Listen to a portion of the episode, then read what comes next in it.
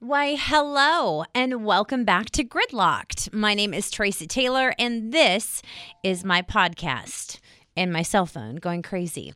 Uh, hi, guys. I hope you're having a great start to your week. It is a holiday week, it is a long weekend. It is officially I don't even really want to say it's officially, but it is one of the last, well, it is. It's the last weekend of summer for the kids because they're all going back to school if they're not back in school already.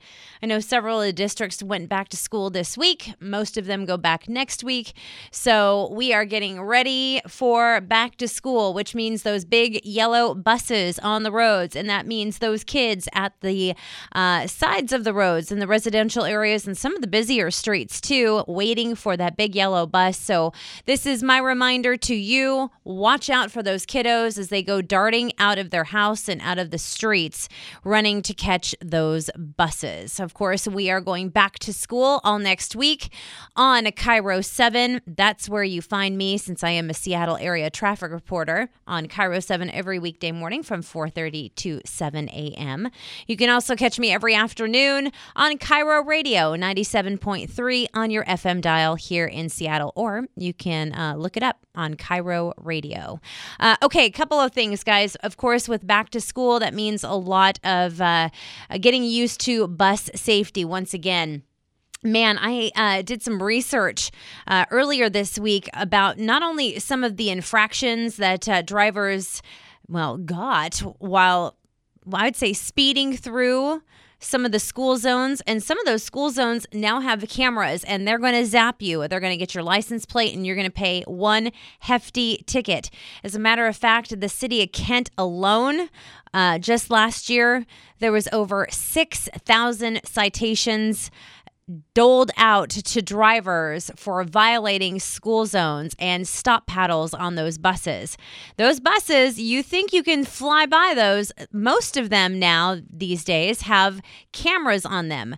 Those cameras will get your license plate. That license plate number gets to the PD, and that PD office will write you a ticket and send it to you in the mail. So let's get back into the habit of watching for those kiddos.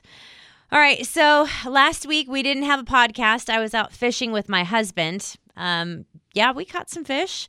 If you haven't checked out some of the pictures from our fishing anniversary trip, you should go to my Facebook page. That's Tracy Taylor Traffic.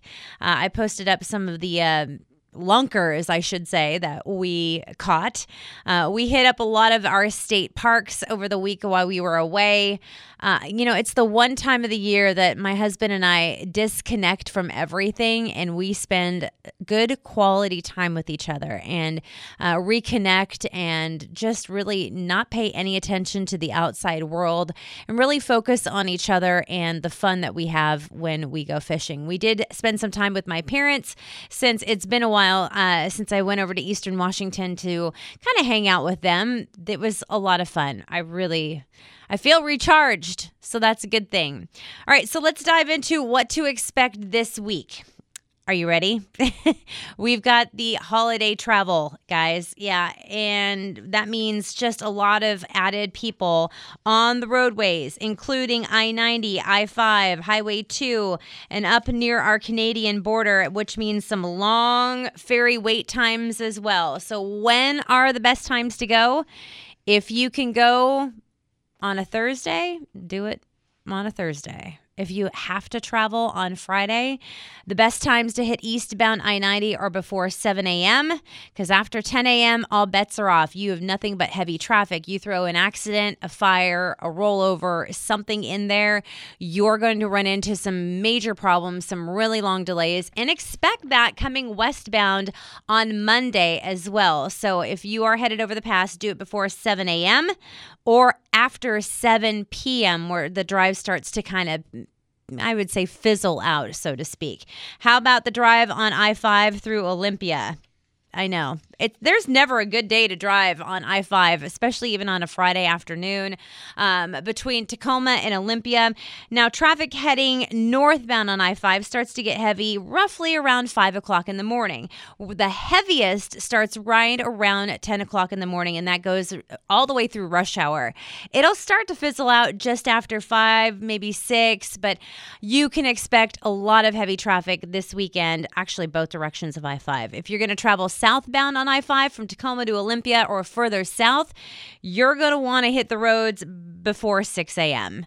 because after that, southbound I 5 on a Friday, on a summer weekend and a long holiday weekend for that matter, the traffic is going to be miserable. Again, you throw a wreck, a stall, a fire, something in the mix on this one, you're going to see some extremely long delays. DOT says the worst times to travel on southbound I 5 between Tacoma and Olympia are between 7 a.m. and 7 p.m. And I am going to wholeheartedly agree with them when it comes to that, no question. Now, if you are headed northbound on I 5 coming out of Olympia, heading to Tacoma, that heavy traffic starts roughly around 8 o'clock or so. And that's in the morning, and that will go until 7 or 8 o'clock at night. So, if you have plans to come back on Monday, get that early start. I can't suggest that enough for you.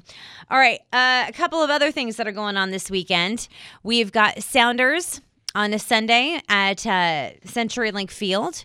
You've got Bumbershoot happening at Seattle Center. That's all weekend long.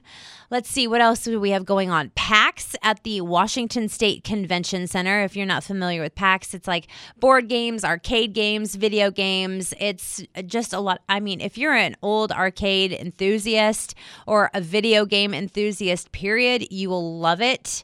Uh, we see a lot of people come into town just for that alone um, because it just really it takes over downtown and it's a lot of fun. We've gone before and uh, I'm I'm a big fan of. I don't know if you're familiar with the place in Tacoma. It's called Dorky's. Uh, it's like old school arcade games, and it's so much fun if you're looking for something to do this weekend and don't want to go to PAX or don't want to go to Bumbershoot, you can hit up Dorky's in Tacoma. Uh, the Ruston Waterfront, you know, I haven't been there, but I had a couple of friends, Brent and Justin. They went and they say it's absolutely beautiful. Uh, on top of everything else that's going on this weekend, you have the Washington State Fair at the Puyallup Fairgrounds. And this is by far my favorite time of the year. I love fall. I love diving into fall. I love all things fall except for pumpkin spice. Don't even get me started on that one not a fan. But uh, I do love when the fair comes to town because that means some really great concerts coming. Uh, from what I understand, uh, Keith Urban is playing at the Washington State Fair this weekend. You have the Evergreen State Fair out in Monroe. So that puts a lot of added pressure on Highway 2 out through Monroe and uh, 522 as well. We've seen that all week this week when it comes to our afternoon commutes. Uh, let's see what else is going on this weekend um, outside of, we said, said Bumbershoot. There's some really good concerts that are uh, coming for Bumbershoot. From what I understand, Lizzo is supposed to be at Bumbershoot. So that will be fun. Uh, hold, please. Hold, please. I have my notes right here. Do, do, do, do, do, do. Hold, please. Hold, please. Hmm. Here it is. Oh, we've got sports and all kinds of fun sports. Well, today, being Thursday, the Seahawks play the Raiders at CenturyLink Field. So we're going to see a lot of added pressure along the waterfront and, of course, down on the surface streets and through SoDo. It is the last preseason game. You've got the Husky football action happening at uh, Husky Stadium as they get ready to take on the Eastern Eagles this weekend. But I mean, it's a little bit of everything for everyone. If you love sports, if you love fairs, if you love good food, or if you love good music and you don't like to travel, why? You know, like why travel when you can stay in town and, and take in some really great shows, some concerts, and of course the weather should be pretty reasonable to even just be a um, a local, you know, do the tourism stuff through our city. I know uh, I love it when I have an opportunity to just kind of stay home and uh, and be a tourist in my own town. Plus, I want to try out some of those Lime bikes. I think I want to jump on one of those this weekend. I have to convince the husband. We'll see if that even happens. But if you have any questions about any of this stuff, please reach out to me on any of my social platforms. That's Tracy T Traffic on Twitter, Tracy Taylor Traffic on Facebook. You can also reach me on Instagram. That's Tracy Taylor Turner 2. And of course, right at my website, and that is tracytaylorturner.net. But one thing I want you to put in the back of your mind as we get into Labor Day, we are officially one month away from the start of a pretty big project that's going to happen on Canyon. Canyon Road in Puyallup. Now, this construction project is to improve safety and traffic flow along Canyon in West Puyallup, and you can expect some major delays. As a matter of fact, crews have already been working to kind of mark some of the power poles and power lines and water lines and so forth and so on. Now, this project is located between the unincorporated Waller and Summit areas. Canyon Road East traffic delays are going to occur. There's no question about it, according to the city of Puyallup. And that's going to be between 99th Street Court East on the south end and 84th Street East on the north end guys, with back to school next week, and as we kind of launch into parts of the fall, this project is supposed to start in October. Crews are already out there getting ready to get this project started. This is the time, this is officially your one month warning to start thinking about, especially driving through Puyallup, how to get around all of this road work. And I know Canyon, and I know Canyon to be clogged a lot of the time. So, again, this is the time to start thinking about getting around this project. And speaking of getting around and thinking ahead, it was announced earlier this week that the Highway 99 tunnel tolling will start November. So, one, get that good to go pass. Two, if you're not interested in driving the tunnel because you don't want to pay for it and you think you're going to take the surface streets, think again. I have on good authority that the downtown surface streets are going to get clogged and they're going to get clogged fast. We've seen this happen in the past. We will see this continue with the diversion to avoid the tolls on 99, just like we did when 520 started tolling. People went over to I 90. You can expect that to happen again here in Seattle when the tunnel tolling starts. So that's going to put a lot of pressure on the downtown corridor.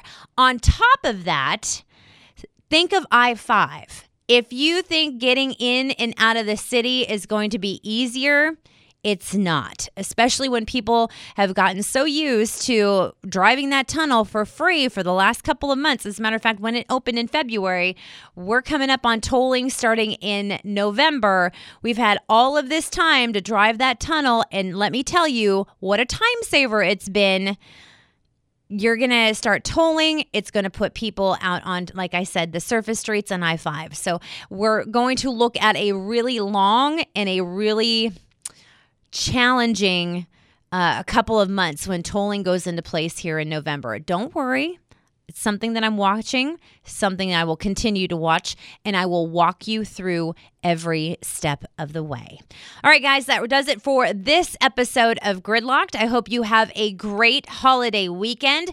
Please join us on Monday next week. I know it's Labor Day, but we're getting ready to go back to school. Trust me, you want to see all of your favorite anchors uh yeah we are we're going to show you some of our favorite back to school pictures.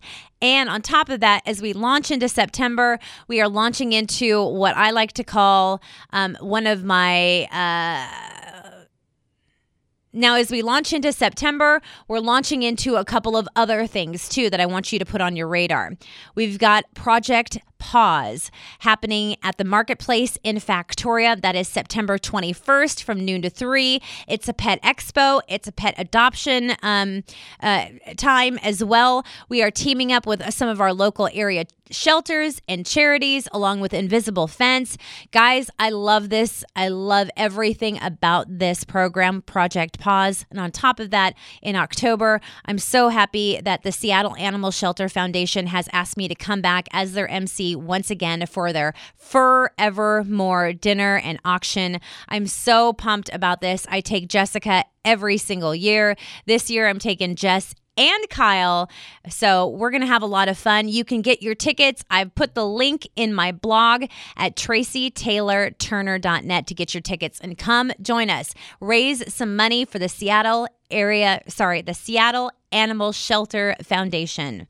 We'd love to see you there. And Project Paws at the Marketplace in Factoria on September 21st. Guys, have a great rest of your long holiday weekend, and I will see you back here next week for another episode of Gridlocked.